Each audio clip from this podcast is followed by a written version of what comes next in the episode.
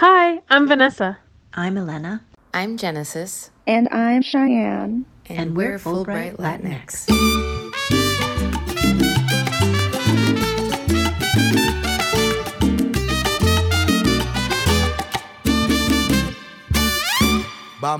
Fulbright Latinx is an inclusive community that bridges the relationships between past, present, and potential Latinx Fulbrighters.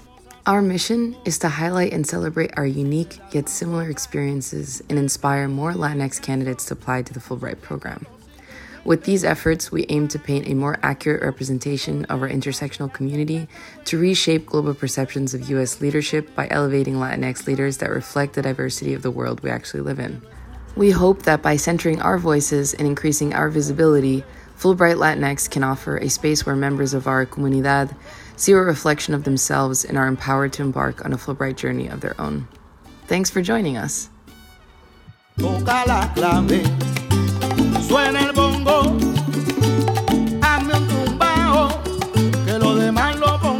everyone, and welcome back to Fulbright Latinx's Estamos Juntos or Estamos Juntos U.S. Latin Exchange Alumni Speaker Series podcast. We're super excited to be bringing you our second episode of the podcast, which is titled Finding a Job Abroad. This is a question that many of our community members and beyond have asked themselves after having such a transformative experience abroad. How do I either, whether it's extended, how do I go back? How do I build upon this experience uh, by going someplace new? How do I try or step into the job market outside of what I know, which is the US? So um, we spoke with three Latinx exchange alumni who have either who are currently living abroad and working abroad and or have done so or are in the process of looking into that. So we really hope that for those of you who are in the same boat as one of or all of these alumni exchange speakers, it can provide you some insight, clarity, or inspiration for taking that leap if that's something that you want to do. So thanks so much again for joining us, and let's jump into the episode. Thank you so much, uh, Cheyenne, and everyone here for Fulbright Latinx. I'm so excited for everyone on this panel. And again, use the chat as you um, would like to share with us where you're from, where you're based out of, and what you hope to gain out of this experience. If you did an exchange program like Fulbright, Gilman, Cambridge, Peace Corps, please share with us so we can have this great networking opportunity.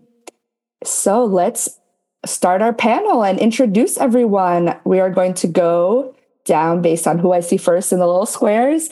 So, Andrea, can you kick us off with a little background, what exchange program you did, where you're currently located, and what you're up to? Thank you, Delicia. My name is Andrea Moreno. I'm currently in um, Maryland, Baltimore, or Baltimore, Maryland, and um, I'm a graduate student at University of Maryland, Baltimore, in the Masters of Public Health program. Um, but prior to this, I was an English teacher in Peace Corps Cameroon, like in West Africa, and did two years abroad, and also years of networking to try to get into um, some programs abroad as well. So I'm really glad that we're all here to talk about it, share our ideas. But because I'm currently a graduate student, you know, that's, I'm on the student life. Absolutely. Yes. Grad student. That could be a whole other session. How to pay for grad school. Um, thank you so much, Andrea. Let's uh, listen to Genesis now and her experiences regarding who you are, where you're from, where you're based out of. Sure. So, hi, everyone. Um, I'm Genesis Garcia. I'm originally from Providence, Rhode Island. Um, I'm Guatemalan American, so born in Providence, but my parents are from Guatemala. Um, and I uh, have a very long love story with Portugal, which is where I'm currently located. Uh, so basically, um, the short version of my story of how I am now, or where be, how I got to where I am now is I studied abroad when I was uh, undergrad at Tufts University. Uh, studied abroad in Madrid, and that opened up the world that is Europe to me, which I did not expect to fall in love with, especially as a junior in college, and also coming from uh, a small Central American community from Providence. Uh, but basically, that study abroad experience led me to want to go back to Madrid. And during my time in Madrid, I took a peek into Lisbon, uh, Portugal, and fell in love with the city and decided that some way, somehow, I was going to live in this country. So eventually applied for a Fulbright. I was still in Spain at the time, but eventually applied for a Fulbright um, to Portugal, got the Fulbright to Portugal, and that confirmed my desire to to live in Portugal. So, uh, and basically ever since then, it's just been how do I get to Portugal? so I ended up moving, um, and I can tell more details exactly about how I did it, but. I applied to a master's program during the pandemic. Um, so during 2020, I applied to a master's program here in Lisbon, which was the easiest way for me to come to the country. And it is i'm still on my master's program which i forget sometimes. I have a thesis to write and i'm not planning uh, as well as i should be. But during at once i got here i there were some blocks i had put in place and some networking that i had done that eventually led me to also get the full-time job that i have now working for a the luso american development foundation uh, here in portugal basically working for a study abroad program bringing us students from or students from the US to study abroad here in Lisbon. It's kind of like a dream job or dream come true for me because I've always worked in education and I've um, my passion has been in intercultural education. So long journey, but I'm here now and I'm really I'm thrilled to tell you more about my crazy love story with Portugal, specifically about how I got my job, which is a long story, but very worth it in the end. And um, for those of you who uh, you know really want it to happen it, it, can it takes time but you can eventually find you know your your little job your what your profession or career abroad so thank you Thank you, Genesis. That was great intro. We will hear definitely more about all those experiences because I think one that we study abroad, we find a love story with the cities that we're in, or some somewhere calls us, and we're like, we just have to get there. Um, so thank you for that. And we also have Micaela, who is also a panelist. Let's see if. Okay, so I'm Micaela. I'm originally from Argentina. I'm an English language teacher and I was a Fulbrighter last year. I mean, from 2021 to 2022, I did my Fulbright scholarship in the United States in Virginia. And as Delicia was a Fulbright ETA in Brazil, I was a Fulbright FLTA um, and taught Spanish in the States. And I'm hoping to be a graduate student this year or next year. Thank you so much, Micaela. And I'm the moderator, Delicia Larcon. I studied in uh, Fairfield University, originally from New Jersey, Jersey girl forever, uh, currently in Florida. And my undergraduate um, exposure to exchange program was first through the Gilman. I went to Sevilla, Spain uh, in 2013 in the spring semester. And then I studied abroad a year uh, in Australia. So that was through another exchange program. And then post graduation, I worked in higher education and worked with international students uh, to get them to study abroad in the, in the US, and also worked as an academic counselor supporting first generation, typically underrepresented students to study abroad. So, really expand international education for all populations. And then in 2018, I did the Fulbright English teaching assistantship in uh, Minas Gerais, Brazil. And then when I came back, uh, transitioning, figuring out grad school, and I founded uh, Academy, where I support students through academic and career advising, and the College and Career Coffee Chats podcast, where we talk all things study abroad, grad school admissions, and uh, scholarships. So I'm so excited to be moderating and also trying to figure out how do I get abroad again. Um, but it seems like graduate school might be an avenue or a pathway to um, working and living abroad again. So, Genesis, can you kick us off to start us um, with that path because it seems to be um, a great journey to be on? Yeah, absolutely. So, um, I will plug in um, a very helpful resource for me, um, which I which may not be the best fit for everyone, but my genuine desire you could even call desperation to come to portugal uh, really really i was like how do i get there i need to get there um, because basically i will just say really quickly that I at the time when I was living in Madrid, I was working as an uh, basically as an ETA, not through Fulbright, but just through another program. And I was working part time for a study abroad program. And I really, what I wanted was to do the study abroad stuff full time and drop the English teaching stuff. But for long story short, it legally it they, it wasn't going to be able to work out. And so I had to swallow the I'm terrible at expressions. Um, I had to swallow the hard pill of like I didn't want to teach English anymore. Um, and I decided I was like, okay, I'm going to go back home to the States. Um, and that was really tough for me, as you can imagine. I was like really wanting to stay in Europe. That was my plan.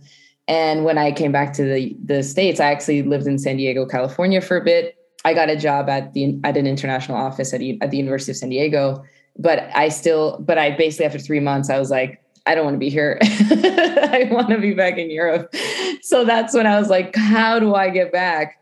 Um, and through some digging and also some networks that I had in, in Madrid, I found this course called Master Your Move Abroad, which is taught by um, this woman named Sienna Brown. Um, she originally started this uh, group called Las Morenas de España, and the, eventually it turned into a Master Your Move Abroad. Um, so I thought that it was worth, because of my desperation to go back, I thought it was worth my investment uh, to pay for the course and take it. I don't know how much the course is now. It could be, I was like one, one of the OG groups of people in the course. So I think it was cheaper then than it is now.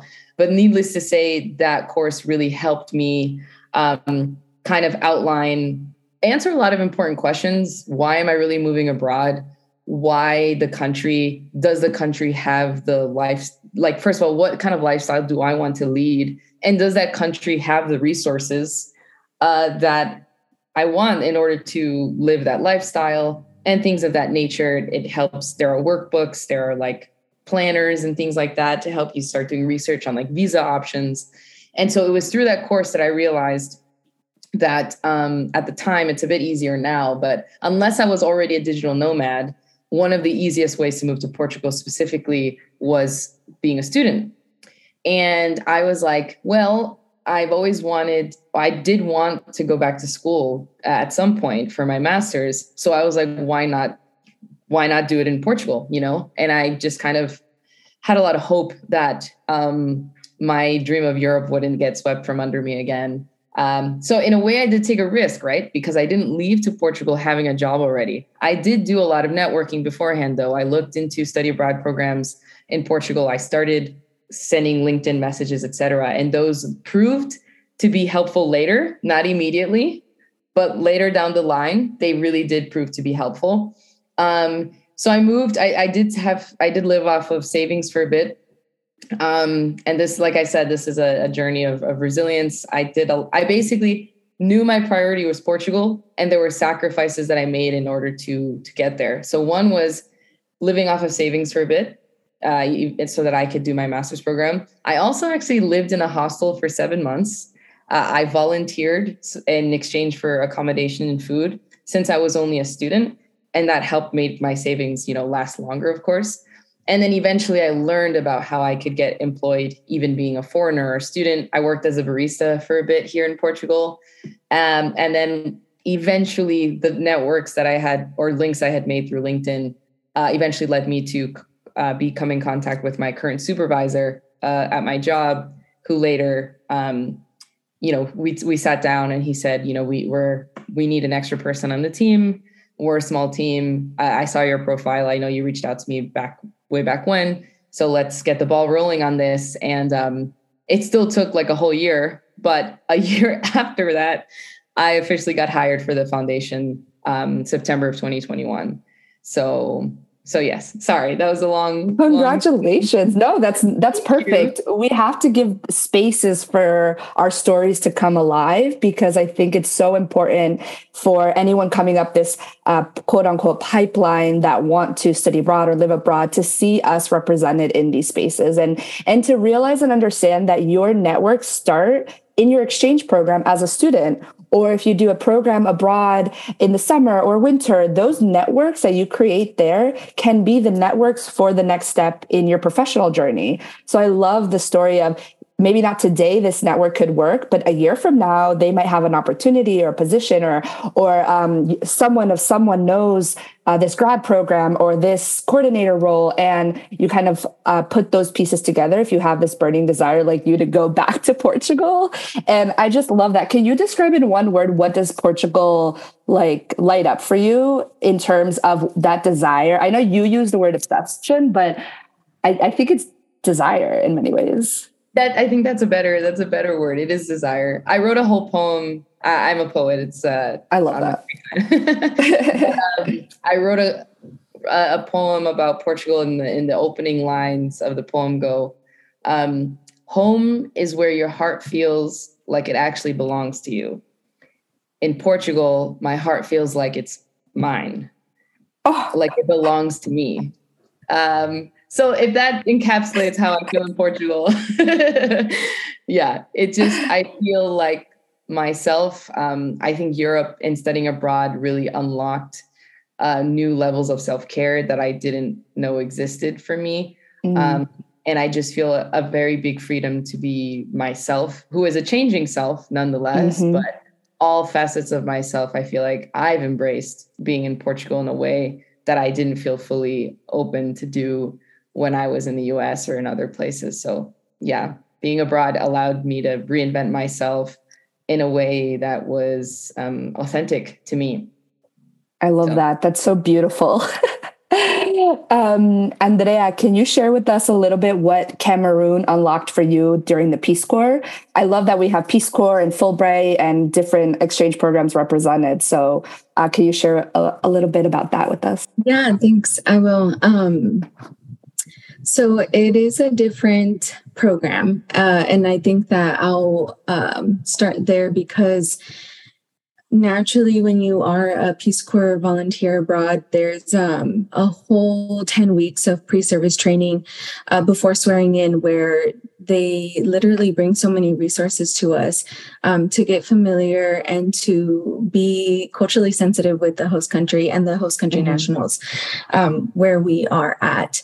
And so speaking with other volunteers that were currently there right already doing their their service um, you kind of hear about the projects that are going on and what other organizations they're working with mm. and um, for me being uh, i kind of felt to forgot to mention this but for me being a daughter of immigrant parents and being the firstborn in a mexican household i'm like jumping at the opportunities right i'm looking at okay so there's an event here there's an event at the embassy and um, there's this german uh, group that's doing the same work on HIV AIDS here that we can work with, and all of these um, NGOs basically. And when I went abroad for Peace Corps and I was in Cameroon, that's where I kind of discovered this new world that there are NGOs and then what what is that and basically kind of seeing how the US is everywhere um, that's a good and a bad thing but you know um, that the CDC also has its own initiative to assist in the country in so many different ways. And then everyone is involved. There's so many there's so many people involved doing that right and so that was my thing that i was like oh my gosh like i had no idea there was so many opportunities right um, because a lot of people go and do it um, well i mean i understand that a lot of people have to do it for the resume uh, especially us but um, I had no idea. And so I was jumping at the opportunities. And I I think it was just really that. It was discovering how many Americans were there, how many foreigners were there doing work, uh, working with the CDC and the Peace Corps. Actually, um, every country is different, but the Peace Corps actually also had third year extensions. And sometimes they were partnered up with um, the CDC's initiative for PEPFAR funding HIV, and like you would be doing that. Or um, at a facility where there's, it's like a foster home for children. There were so many opportunities, and I would, I was just jumping at them. Um, for example, there was one there's a Fourth of July party at every American uh, U.S. embassy. So if you ever have to be like studying abroad, which um, yeah, it's always happening, right? but if you can be there, be there. If you can be at any event at um, any embassy, but the U.S. embassy Fourth of July party is great. Um, I literally did not ever think that I was going to do something like this, but they sent us they sent us invitations. Um, tell us about like what projects you're working on. We're going to test your French, and then some program managers will go ahead and decide like who can go to the the Fourth of July event. And there's only three volunteers being chosen, and I was like, okay. And there was one from every sector, and so I was education. And then I ended up getting chosen to go um, be at the Fourth of July embassy party, and it was like oh my gosh, this little brown girl from an immigrant household where I had to like translate, you know, while I was a child. I was literally like, I had a, a job at the embassy. It was wild. Um, and then I met other people and I met, I learned about other organizations uh, being there. I even met with um, the first ladies organize well yeah it was the first ladies organization in the country that was providing uh, hiv and aids prevention support and recovery within the country of cameroon so i went to go meet with her organization so i can connect and bring these sources over to the village where i was placed at um, so that was that's a lot but basically just kind of summarizing that I was putting myself out there everywhere, everywhere. I was asking questions. It was a little annoying at first, but it really paid in the end. And I'm really glad that I did that. I love that beautiful story. Definitely the 4th of July parties at the embassy are a must attend. I attended in Brazil when I was doing my Fulbright year. It was so much fun. So if you have that opportunity, definitely take it or apply if they do it like a different system, depending on your country and what they're servicing. But um, so I love that thread of maybe grad school as an opportunity, and then obviously networking with the people at NGOs, the embassy.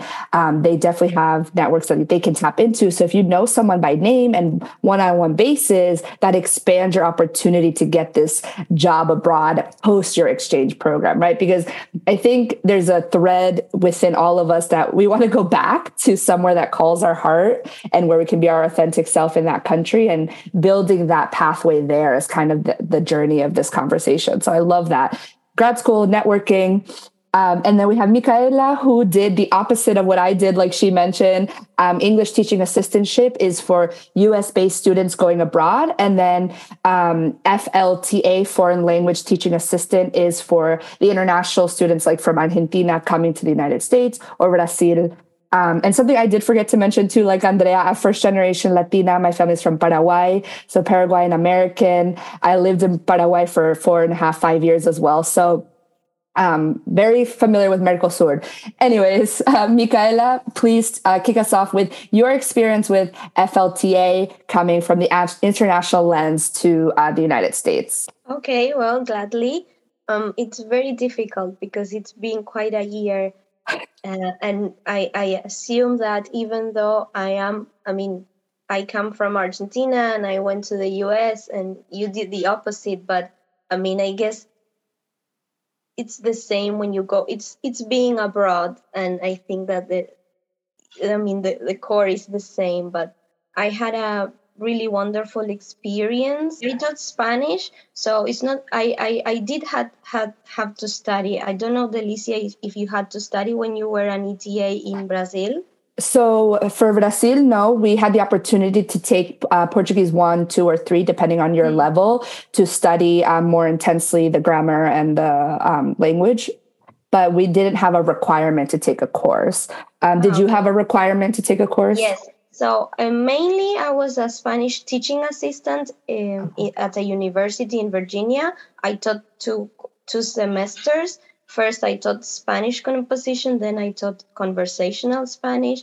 But I did have to study some four classes. I had to take four classes, two in the first semester, two in the second one, and it had to be related to my course of studies. In my case, I'm an English teacher, so classes had to be related to either teaching or English, literature, American history, in any class that had to do with my career, let's say. So I, I had the opportunity as well to, to study at a university abroad, and I, I'm, I'm really happy that I had to do that because the system is totally different from Argentina. Mm-hmm. So I had to, I, I could experience, I mean, everything because I was studying, but I was also teaching. And in Argentina, I, I well studied when I was in college. I was teaching as well, so I have, yeah, I could have the whole package. Let's say.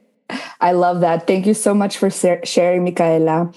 Um, I want to talk about imposter syndrome or mindset blocks that maybe we have to go through as as first generation students. Um, children of immigrants to go abroad and be represented in these spaces. So whoever wants to touch upon that topic can jump in and unmute from the panelists um, regarding maybe what those um, experiences are when you're thinking about what is next. I think one of the biggest lessons I learned um, in the whole process, which was not a linear one, uh, was that we I remember thinking like I that I thought I knew exactly how I was going to get to Portugal. I was like, I'm going to do step A or step one, step two, step three, or step A, step B, C, etc. And you have an idea, and it's great that you have this idea of how you think you're going to get there. And that's what I thought. But what I noticed was at some point I got caught, let's say, on step B. And I was like, step B has to be that I have to get into this particular grad program, just to give an example in Lisbon. And um, I actually didn't get into that grad school program. Um, and then all of a sudden, I was like, oh my gosh, the whole plan now doesn't work anymore. As opposed to allowing the route to kind of make itself clear for you as you go through the process. Because basically, we're just like, I have to go through step B in order to get through step C. But what you don't realize is there's like a there's a outside of your realm of consciousness, like or what you think, there's actually a step B point two yeah. that exists. You just don't know that it exists yet. Right. And so being open to having things not go my way and having that show me that, wow, there's actually another way to do this thing that wasn't what I even thought that I would set out to do. Um, and I think that level of flexibility and trust within myself and within and trusting the process really completely allowed me to be where I am now. Had I been very rigid with what I thought was the only way to get to mm. Portugal, I may not have gotten here. Um, another example is just if I had said, no, I'm not going to do a master's program, I need to secure a job before mm. going, right? Mm-hmm. Had I gone that route, I might still be in the United States. Um, and just a quick tangent for like uh, cultural differences. I spoke to my supervisor the other day. I was like, you know, like I pinged you on LinkedIn before I came and you didn't say anything to me. You know, he's, I'm like, you didn't like reach back out to me until I was already in Portugal. And he says, well, yeah, he's like, in Portugal, face to face interaction is much is is considered much more serious and he's like and the fact that you were already in the country mm. kind of signaled the level of commitment of like you were actually going to be here um, so just again, had I been like, no, I had to secure the job before going, mm. I may not have been able to secure it because of multiple factors, mm right? So being open to the like have an outline, but also allow that outline to evolve as more information comes in um, and try and try different things out that you might not have planned at the beginning. That's so beautiful is trusting as cheesy as it might sound is trusting the process and trusting yourself that you want to be there right? You knew you're determined to be in portugal so i'm going to trust and be flexible with the plan of how do i get there? And that's the beauty of exchange programs. It teaches us to stretch ourselves to trust ourselves the process and really trust the idea that we want to have this experience in X, Y, or Z country. So I love that. That's so beautiful and a great reminder too, because I think maybe people in our communities, we are academics at some point, some level, and we're like, we have A, B, C, D to get done. And it's like, it might not be that way. It might be A, Z, D, F, and then um, eventually get there. So that's a beautiful reminder. Thank you, Genesis. Andrea, Micaela, do you have anything to add about mindset, uh, what your lessons are from your abroad experience, or um, anything yes, you want to share? Go ahead. Besides being flexible, patience is also mm. a very mm. important element because, as as you said, one one wants to do A, B, C, D, everything together at the same time in the order that you want, and then you, I mean, life doesn't work like that. exactly. So being flexible with what you are presented with, but also being patient and knowing that you have to adjust, you have to be there and experience, and everything will come at the time that it has to come. Mm-hmm. Absolutely. Yes. I will say, um, I have a completely different perspective of um, being abroad the first time I went for Peace Corps and being um, a brown woman from the US then when I finished and trying to like still find um, jobs abroad or fellowships, um, it's different, I guess. And so I, I guess so. Let me explain because it def- it definitely comes back into like being brown and being abroad. So I definitely thought that I was joining um, Peace Corps and like everyone else in my cohort was going to be the same like-minded people especially like not racist people and that's exactly not what happened. Right that's peace corps right? I i don't know how it is with fulbright um, but being abroad and like meeting those other foreigners is great when you're networking with them but then like you kind of just see where the intentions are um, how culturally sensitive they're being uh, with intentions i guess. And it definitely impacts us and it impacted me being abroad because some those are some of the same people that come back home and treat us like that here. Mm-hmm. um, so doing everything with this uh, culturally sensitive lens and an ethical lens became so much more important. And like i knew that before but i didn't know it on that global lens i guess mm-hmm. and so um which definitely impacted like my whole experience there with um in relation to like other Americans there. Um but the host country nationals were amazing. Americans just not so much. And so um so then it really just made me fall more in love with myself and with my culture. And I never thought that I was going to get that out of my experience abroad. Um, everything, and this is specific to the country, uh, the host country that you're in, but I was in West Africa. Mm-hmm. And um, I mean, I'm melanated, but not to the extent where there was like black skin around me the whole time. And so I was perceived as white over there. And and that's I know that like, you know, where where my place is at with like yes, this is La Blanche, this is the white girl because she's American and that looks like it's money. And so um, I didn't take offense to that there. I mm-hmm. just took it as an opportunity every single time to build relationships with people and be like, oh, you know what? Like, yeah, this is the color of my skin, but your skin is also very beautiful.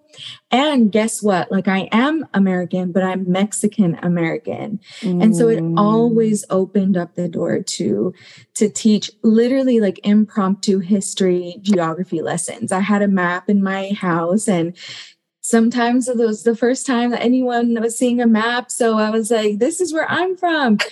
I was born here, but like my parents came from here and then they moved here. And so now this that's me. Um, and so it really made me fall in love with my culture even more um, because I was I was teaching people that I'm Mexican. And literally I would walk around village and they would be like, hey, the Mexican, which I loved right here in this context. It's so different. Right. Like, no, don't, don't. yeah, that doesn't work here. But over there, you know, it's just something that I created um, that worked for a cross culture exchange, mm-hmm. right? Um, but it was so empowering for me. And um, I guess like my perspective being uh, like post Peace Corps and being a returned Peace Corps volunteer and having the opportunities to go back abroad, e- either with graduate school or jobs, because it really does open up a lot of doors. Um, that's kind of what I hold as well. You know, what job am I looking for? How am I going to get back abroad? But what does that look like? Um, mm-hmm. and it's hard. It's really, really hard. I wouldn't like sit with it too much. There's no ethical way there's no ethical like sort of um cons- like what's the word i'm looking for? There's um, no really like ethical way to consume stuff under capitalism mm, i guess mm-hmm, you mm-hmm. know? So mm-hmm. it's like these agencies exist and for us this puts us ahead so many steps versus um, other people that didn't have, well, other people that had the privilege growing up, right? And so right. I had no idea that this was going to open up doors for me. So basically, um, mm-hmm. um, that's the perspective that I that I have. Like I know what I'm getting myself into when I look for opportunities abroad, um, and I know that that's going to be really really hard, but I deserve it. Mm, absolutely. Yeah, I love that. You deserve it and you're worthy of applying to these programs. And I think sometimes when we see these big names of exchange programs or master's program or whatever it looks like for you, it's like, oh, uh, maybe I can do this or maybe I can't. But, and that like imposter syndrome starts to come in. But I love hearing how we're worthy of it and apply. The worst they can say is no, and we'll move on to the next application, but you won't know until you actually apply. So throw your name in the ring, apply, um, make it happen. And something that I want to make space for and acknowledge and center in this moment is the idea of the nuances of our intersections of our identities when we do these exchange programs, right? And what we may encounter in these spaces and honoring that and also naming those experiences because Fulbright and Peace Corps and whatever experience we have abroad, it, we're going through the lens of um, our lived experiences. And if that includes immigration, if that includes a mixed status family, if that includes uh, different races, that matters in our experience. And that changes the lens through which we live through these experiences. So I think that's important to name. Thank you, Andrea, for bringing that up because you I also encountered many things in Brazil and nuances with uh, my family from Paraguay, which is a neighboring country, and that history that exists. So um, I share that too. So thank you for naming that and bringing that up. I do want to talk a little bit about um, the tools that you may have used to network or find a job abroad. I know Genesis, you talked about pinging someone on LinkedIn. So, are there any practical tools aside from LinkedIn that you think are important to have in your back pocket for any listeners and the audience that might be thinking about it? And what can I do to um, expand the networking? I did. I did want to jump in and say, uh, Andrea, I really appreciate what you said and the really the importance of representation, um, uh, just across uh, platforms, right? So, like, I was just having a meta moment, like watching us have this conversation and just being like, how important it is. Um, and you know again like saying that we deserve it that we deserve to be there is a is a is a way an affirmation to like combat you know one of the imposter syndromes. And actually i remember something that very meaningful that happened to me. You know as a as a white latina when i go abroad especially in europe i'm very ambiguous. Like they don't i could be spanish i could be portuguese but then i speak and then they're like you're not you're not from here. um, and then the whole conversation of where, where I'm from. And I have an experience where there are very little, there's such little Central American um, representation anywhere, um, really. I'm always encountered with no one, no one knows where Guatemala is. No one knows anything about Guatemala.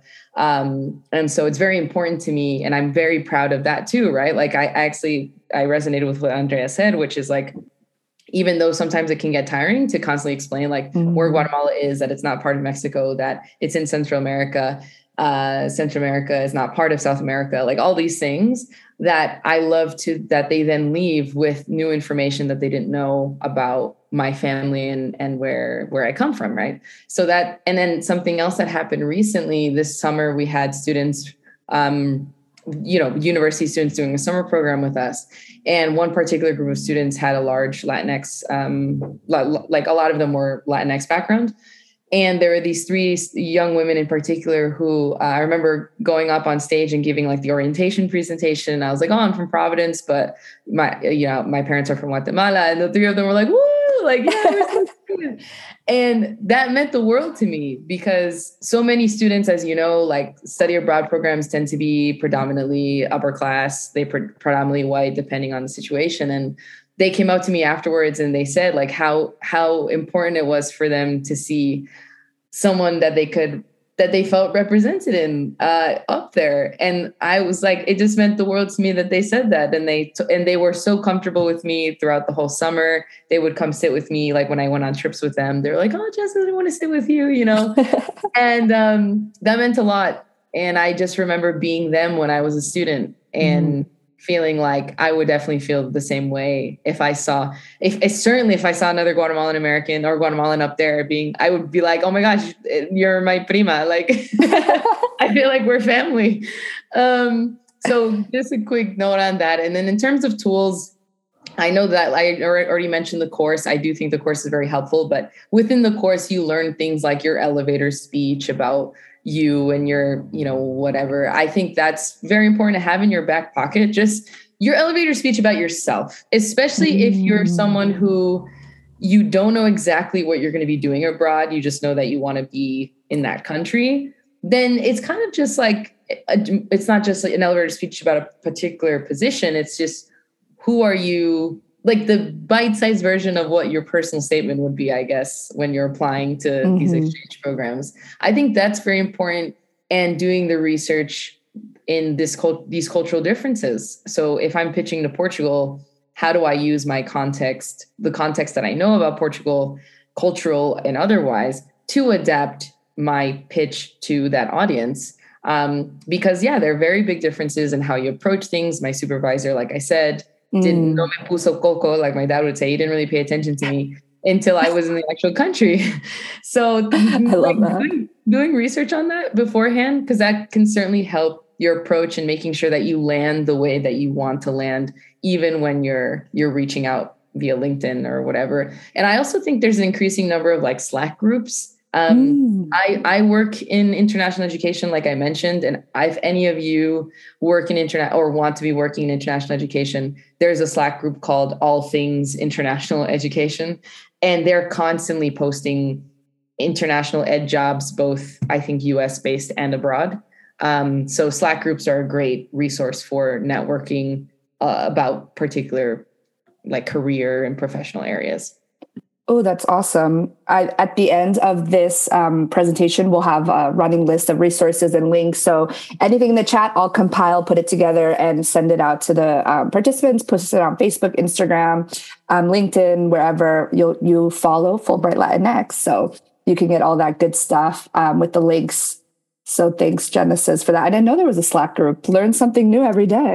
Micaela, Andrea, is there anything you want to add about tools that you ha- are using now or have used in the past to network and kind of get abroad? For um, really just kind of like looking for that opportunity and what that looks like and like the actions to do it. Um, kind of just like what Genesis said, like the groups on uh, different platforms for sure. And um, Facebook groups.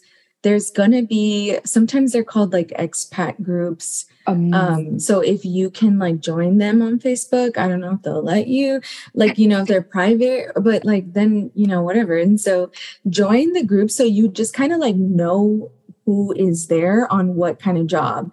Um, that sounds kind of like creepy, but like I do it all the time. You kind of yeah. have to go and see like Instagram is like such a big tool because now there's so many platforms like Delicia's platform on Instagram that literally offers so many opportunities.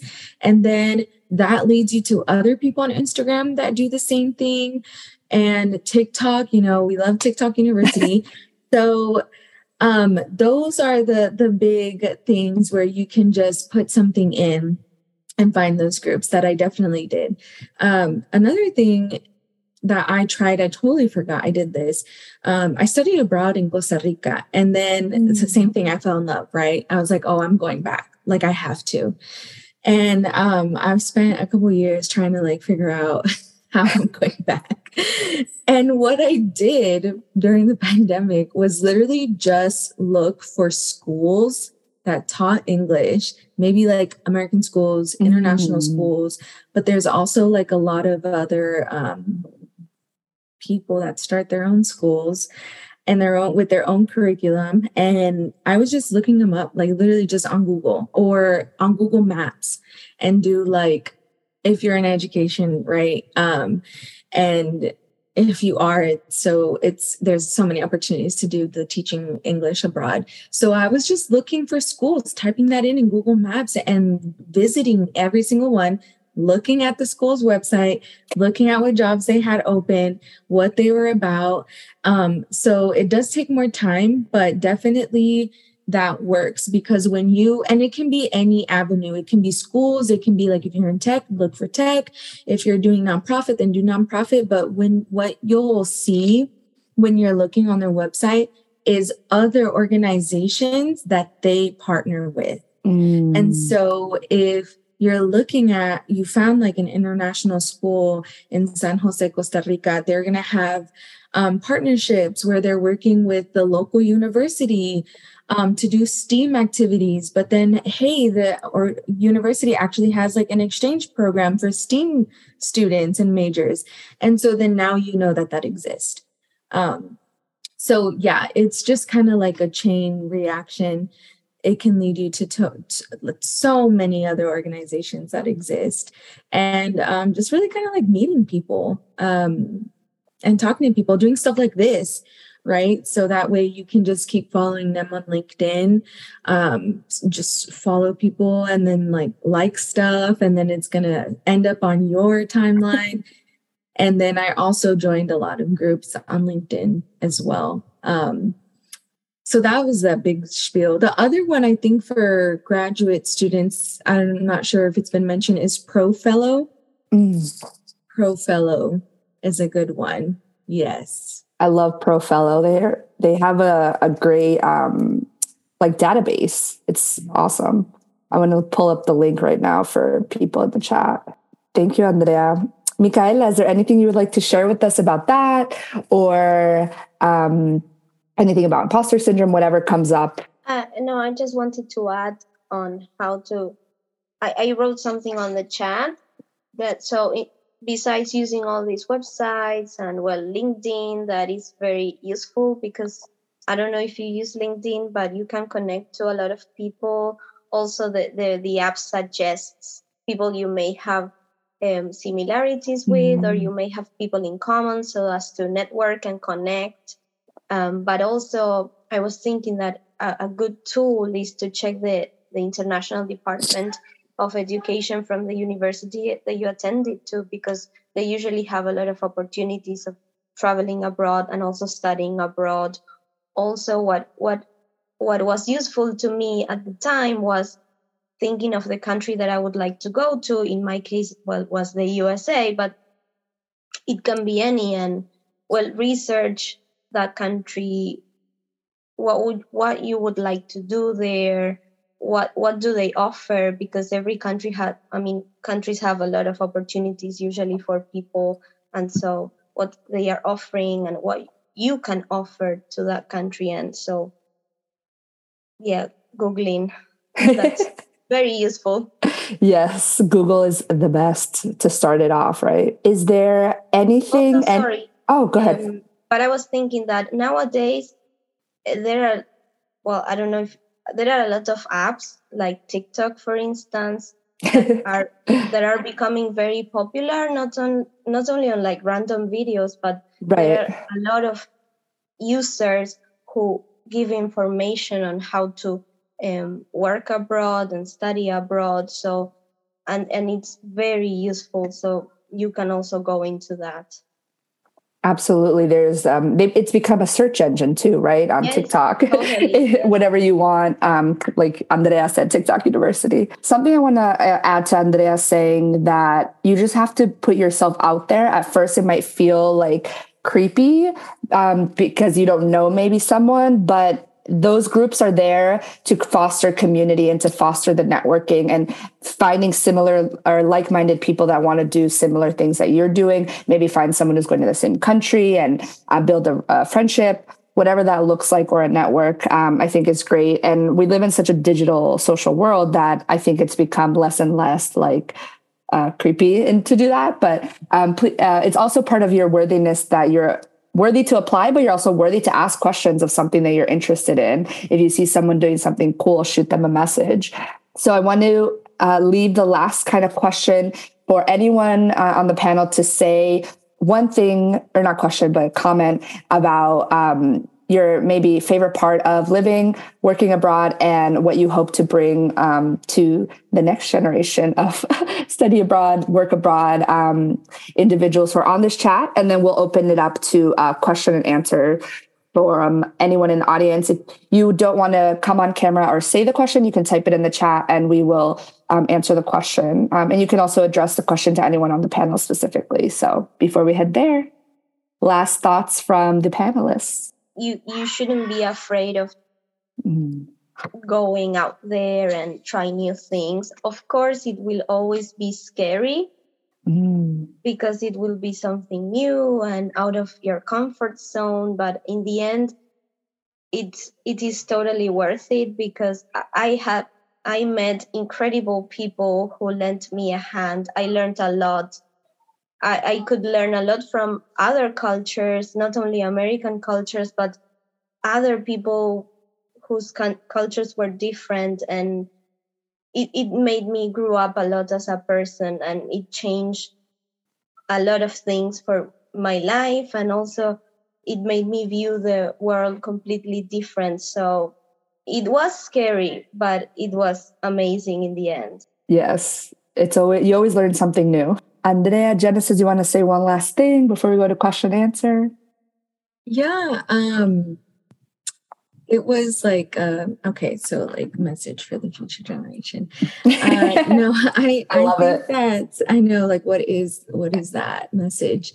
I think it's important to just kind of know. Um, it's important to do things like this. Mm-hmm. Um, to share the stories uh, storytelling is very important.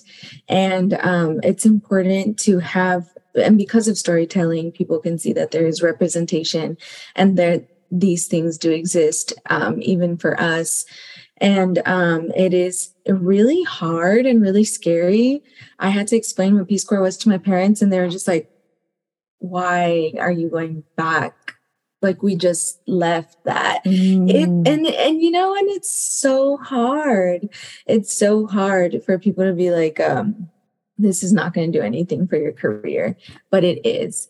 It really really is. I just think telling your story being proud being very present and owning um, all the parts of the story is really really important. And um, I hope that it really encourages more people to do anything, anything, anything abroad is super, super helpful because we bring that information and we bring that perspective back to what, wherever you're going, to your home, to the jobs that you're going to have.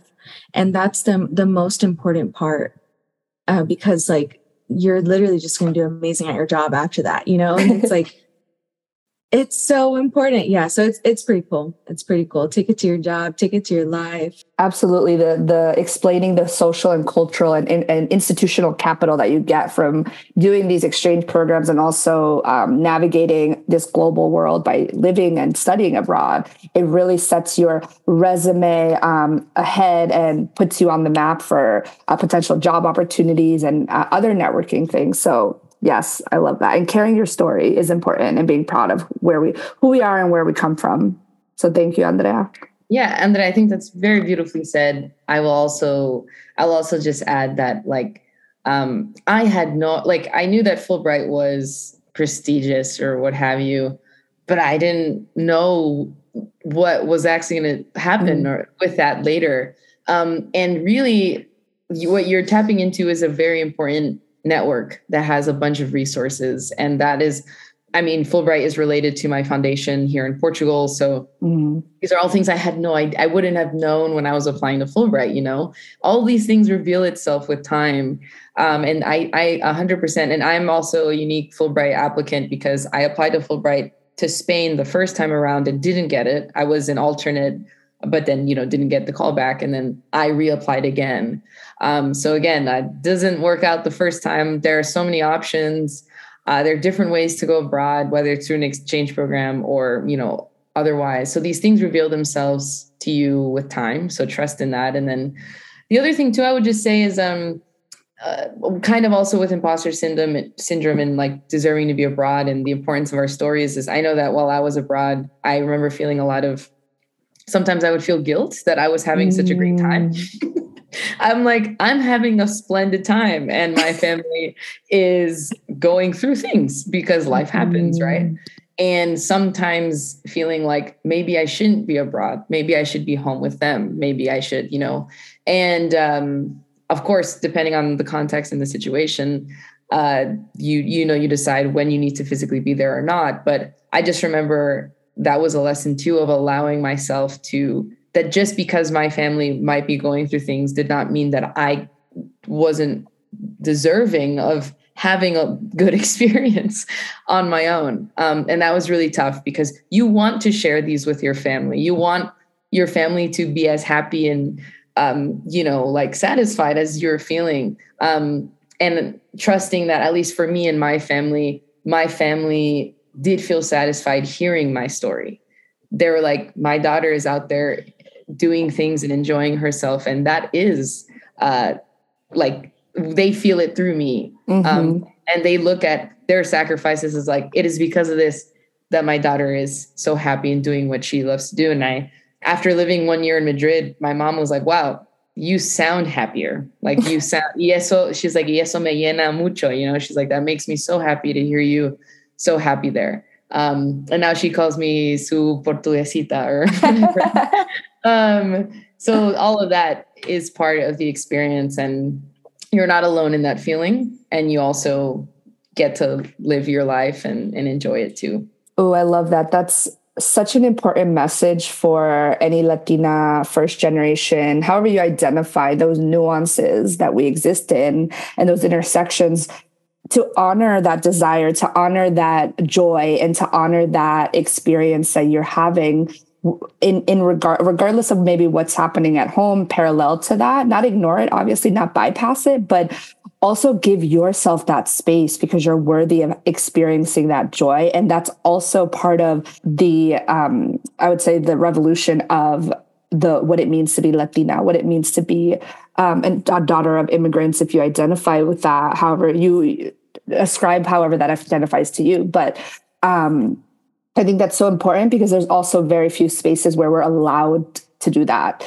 Um, so I love this panel discussion and having this space and this conversation because we need that representation. And we also need to name these experiences that we experience when we go abroad, right? And we can have a whole other panel about that um, and navigating that and what tools we use to regulate our nervous system and self care and um, all of that. So thank you for sharing, uh, Genesis, Andrea, Micaela, um, your beautiful stories and um, honoring that space here with us. Uh, opening this space for the audience in this moment. This is a great opportunity. You have uh, three amazing panelists sharing their stories in various various experiences, various parts of the world. We have Africa, we have South America, we have Europe represented. Um, so take this opportunity to share that. I just wanted to ask something that's maybe a little bit more like logistical, but a lot of people talked about reaching out to people via like social media, LinkedIn, things like that. And what are some things you think are important for people to say in those initial messages? Like, is it just like, hey, this is who I am? Or do you say like what skills you have and can bring? Or what do those messages look like? That's a that's a great question.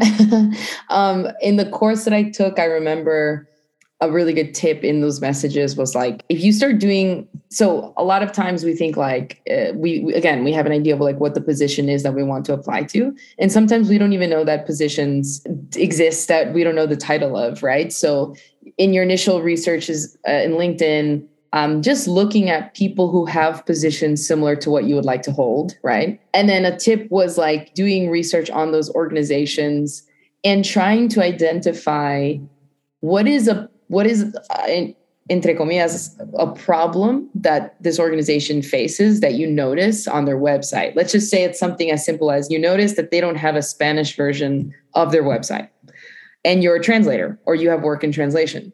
Then in your pitch, you know, you kind of say, hi, I'm so so. You give a little piece of background on your piece of, of your background, but then you say something along the lines of, you notice that there is this kind of thing that could benefit them, and you have the tools to solve their problem. And that's a very like enticing way to be like, hey, she is already knows about us, already knows what we're doing, and she already is contributing ideas in her skill set to something that could improve us in the future. Um, and I think that's a great way to entice someone to speak with you because um, oftentimes we kind of fall into the rabbit hole of like can we just can i just pick your brain and depending on i never thought i'd get to this point but i have linkedin messages. I was like sure pick my brain all you want. And then i started getting a lot of messages and i'm like oh wait i don't have time to be pick, have my brain picked so much. So I think with people who are getting tons of messages, if, if yours yours can stand out in that way, if you are able to identify again a problem that could benefit that the solution you have that could benefit them. Thank you genesis i think we could move on to like maybe a smaller smaller discussions if that works for people. Um, and maybe people would feel more comfortable asking like a one-on-one or something like that well, Cheyenne does that. I wanted to add about um, wrapping up the, or summarizing, I should say, not wrapping up, summarizing the three kind of ways that we discussed with the um, panelists is teach abroad, English, or another one, uh, grad school, or finding a company or NGO that kind of has the experiences that you want to work through. And I think the breakout rooms are set. So if it pops up, pops up on your screen, let's join.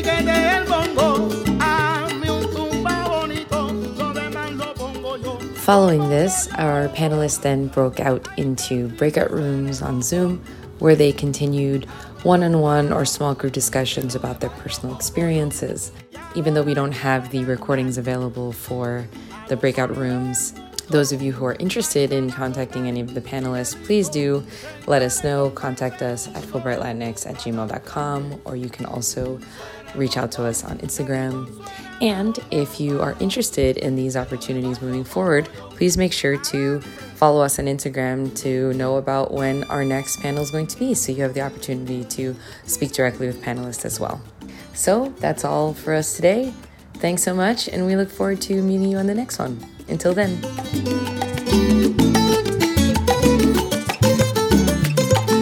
This panel was moderated by Delicia Alarcón.